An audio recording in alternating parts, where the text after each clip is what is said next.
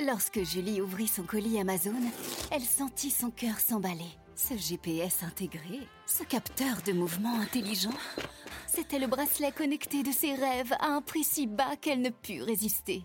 Ça mérite bien 5 étoiles. Des super produits et des super prix, découvrez nos super offres dès maintenant sur Amazon. Le journal de l'économie sur Radio Classique avec François Giffrier. Radio Classique passe l'économie au scanner en trois titres. Les taux au plus bas dans l'immobilier, mais ça va remonter. Cette fois, c'est sûr. Une entreprise qui augmente les salaires, mais n'arrive toujours pas à recruter. Illustration des tensions sur la main-d'œuvre. Et puis, voilà un secteur prometteur, mais dans une compétition mondiale féroce, la technologie quantique. On verra où en est la France un an après le plan à 2 milliards lancé dans ce domaine. Dans 5 minutes, le Focus Eco, Thibault Langsade, PDG de Lumines, au micro de Radio Classique à 6h45. Radio Classique. Journal de l'économie qui démarre avec un chiffre historique 1,05%. Retenez-le bien, c'est la moyenne des taux d'intérêt pour le crédit immobilier selon les tout derniers chiffres de l'Observatoire Crédit Logement CSA. Bonjour Eric Mauban. Bonjour François, bonjour à tous. Il faut bien le retenir, hein, ce 1,05%, car ce sera bientôt du passé. Effectivement, ce taux est le plus bas depuis les années 50. Tous les taux d'emprunt sont inférieurs à ceux de l'inflation. C'est du jamais vu depuis les années 60. Il faut y voir la conséquence de la concurrence bancaire très vive qui accompagne une reprise de la demande de crédit. Sur l'ensemble de l'année 2021, 190 milliards d'euros d'offres de crédit ont été acceptés. C'est un peu plus qu'en 2019. Cela est lié à la bonne tenue du marché immobilier et à des taux d'intérêt toujours très bas.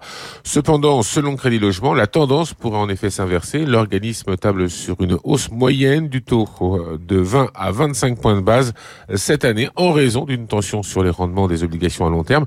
Mais attention, hein, pas d'inquiétude à avoir. La concurrence bancaire et l'encadrement du crédit devraient continuer à permettre de conserver des taux d'emprunt très attractifs. Éric Mauban pour Radio Classique, 20 euh, à 25 points de base, ça nous amènerait donc à des taux entre 1,25 et 1,3%, ce qui serait toujours très bas, mais déjà beaucoup plus haut que le 1,05. On faisait le point des 6 6h30 sur les annonces du Premier ministre. Il y a notamment cet assouplissement futur du télétravail. La règle prévoyant trois jours minimum de télétravail obligatoire par semaine est prolongée, mais elle prendra fin le 2 février. Une mesure que salue Jean-Eudes Duménil, le secrétaire général de la CPME.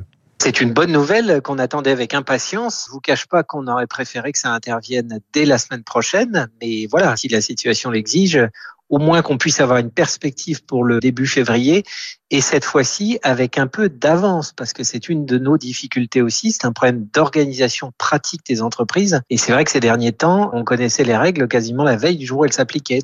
Quand vous êtes par exemple coiffeur ou que vous avez un pressing ou que vous êtes restaurateur, le télétravail des entreprises autour de vous, ça a des conséquences et des conséquences économiques celle-là. Donc ça sera très bien que ça prenne fin. Jean-Eudes Duménil, on parle souvent des difficultés de recrutement dans l'hôtellerie-restauration, mais la problématique est bien plus large et en augmentation. Cela a commencé bien avant la pandémie. Un métier sur quatre en tension en 2015, 6 sur 10 en 2019 selon la DARES. Et aujourd'hui, nous avons, euh, nous dit la Banque de France, une entreprise sur deux qui rencontre des problèmes persistants de recrutement. Dans certains cas, cela peut freiner les ambitions des entreprises. C'est le cas de Paraboot, marque de chaussures française haut de gamme dont l'usine est située en Isère. Émilie Vallès. Paraboot enregistre 35% de ventes en plus sur un an. Pourtant, l'entreprise doit freiner son développement car elle manque de bras pour fabriquer ses chaussures. Elle peine notamment à recruter pour les postes de couture. Pierre Collin, directeur marketing. Il nous manque euh, entre 10 et 15 personnes pour répondre à la demande que l'on a en ce moment. La l'usine tourne concrètement à 80% de son, de son régime optimum. On est forcément poussé un petit peu à être un peu plus généreux pour pouvoir être attractif. On arrive quand même à apporter quelques pourcentages d'augmentation. Et puis après, ben, bah, nous, on a, on a des politiques d'intéressement et de participation. Malgré cela, toujours pas de candidat. Alors le CESE, le Conseil économique, social et environnemental, s'est de son côté penché sur les métiers en tension et il propose dans un avis récent de travailler au niveau des branches à des avantages supplémentaires pour attirer les candidats. Pierre-Olivier Ruchenstein, rapporteur de l'avis. Parce que parfois, à titre individuel, l'employeur ne peut pas. Et par voie de cotisation, ça permet de mutualiser les efforts des employeurs d'une profession au bénéfice du pouvoir d'achat des salariés. Donc c'est effectivement les paniers repas, les chèques santé, les chèques garde d'enfants. En attendant, une nouvelle pratique apparaît, explique un représentant patronal. Désormais, les salariés se font débaucher par des cabinets de recrutement à tous les postes, y compris les moins qualifiés. Émilie Vallès pour Radio Classique. Netflix en difficulté en bourse. L'action plongeait hier soir de 20%.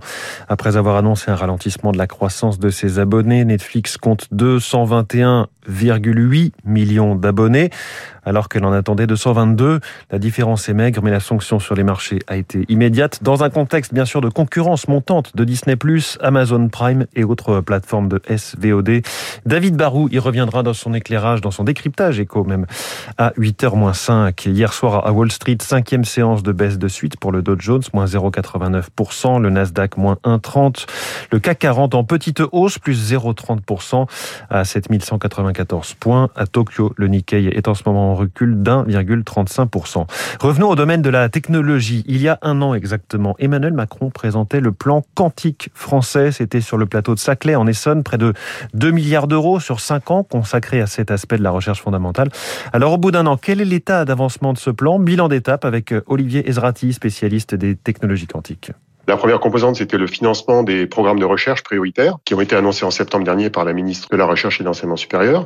Il y a ensuite eu des partenariats internationaux qui ont été lancés notamment avec les Pays-Bas et l'Allemagne, notamment dans le cadre du lancement d'une plateforme de calcul hybride qui va être hébergée par le CEA à Bruyères-le-Châtel. Il y a eu pas mal d'aides aussi pour les startups. Une grande partie de la feuille de route est respectée, mais euh, les résultats, faut attendre un petit peu. Hein. C'est un plan qui portera ses fruits euh, dans le meilleur des cas dans 5 ans et peut-être même plutôt dans 10 ans. C'est un plan long terme. Olivier Ezrati. Après la Chine, voilà que la Russie veut interdire l'usage des crypto-monnaies. La Banque centrale russe recommande cette mesure, mettant en cause la menace sur le bien-être des citoyens russes et la stabilité du système financier. Selon Bloomberg, ce sont en réalité les services secrets du pays qui poussent pour une interdiction, voyant dans les cryptos un, outil de financement de l'opposition. Je vous en reparlerai dans les spécialistes à 7h40. Pour l'heure, il est 6h45 et dans un instant, nous sommes avec Thibault Langsade, PDG de Lumines, qui est déjà dans le studio.